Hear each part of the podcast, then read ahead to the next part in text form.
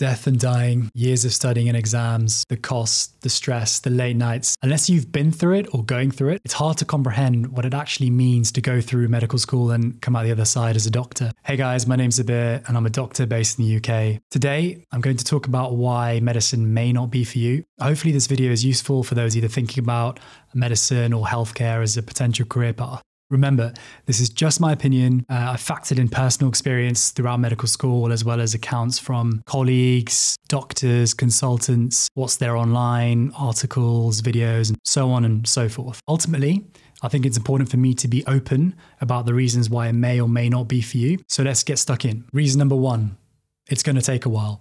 If you're in the UK, it'll take five to six years for most people to finish a medical degree, whilst your other friends on other courses can be finished in half the time. So that means once they finish their graduate scheme, for example, they'll have a head start on you financially, whilst you'll still be studying. The financial implications don't end there. Because the course is longer, you'll generally have bigger student loans to pay off. You are, however, eligible for a bursary in your final year uh, or towards the end of your degree, which I won't go into detail here. It's also worth mentioning the travel to and from hospital placements, accommodation, and living costs as well. And there's things like course materials you have to factor into. It can get quite expensive. Reason number two Patience. If you're not patient with people, then it might not be the best career option. You'll find yourself coordinating closely with fellow students, junior doctors, healthcare professionals, and of course, patients. So, yeah, there's an expectation of you to work well alongside loads of different people. You have to be empathetic, you have to be professional, and you have to be understanding. Reason number three the wrong reasons. Simple one.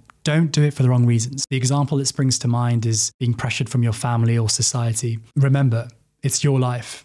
It's important that you don't live it trying to please others. Reason number four, you don't like hard work. It's competitive for a reason. Besides the endless exams, once you come through on the other side, the workload is another level. You have to juggle a huge volume of tasks, including seeing loads of patients because it's always busy, requesting scans, chasing scans, doing procedures, chasing bloods, documenting things in the notes, prescribing. And a large proportion of time is actually spent documenting in the notes by hand, unless you're working in a hospital that does computerized notes. Even if that is the case, you'll be wrestling against broken printers, bleeps, and computers that genuinely run Windows 98 applications. There are too many frustrating inefficiencies. Reason number five there's going to be death. I remember the first time I experienced this. I was with a patient, uh, an elderly patient who was approaching the end of their life and then sadly passed away. It can be emotionally really draining to deal with, even if it's anticipated. It's something that you carry with you and you can't just switch it off when you go home. Reason number six location. If you don't like moving around constantly, it might not be the ideal career for you. Chances are that you'll be staying away from home, like most people do when they're at university. You'll be on different placements in different hospitals in different regions. And for some people, that might mean traveling for hours just to get there.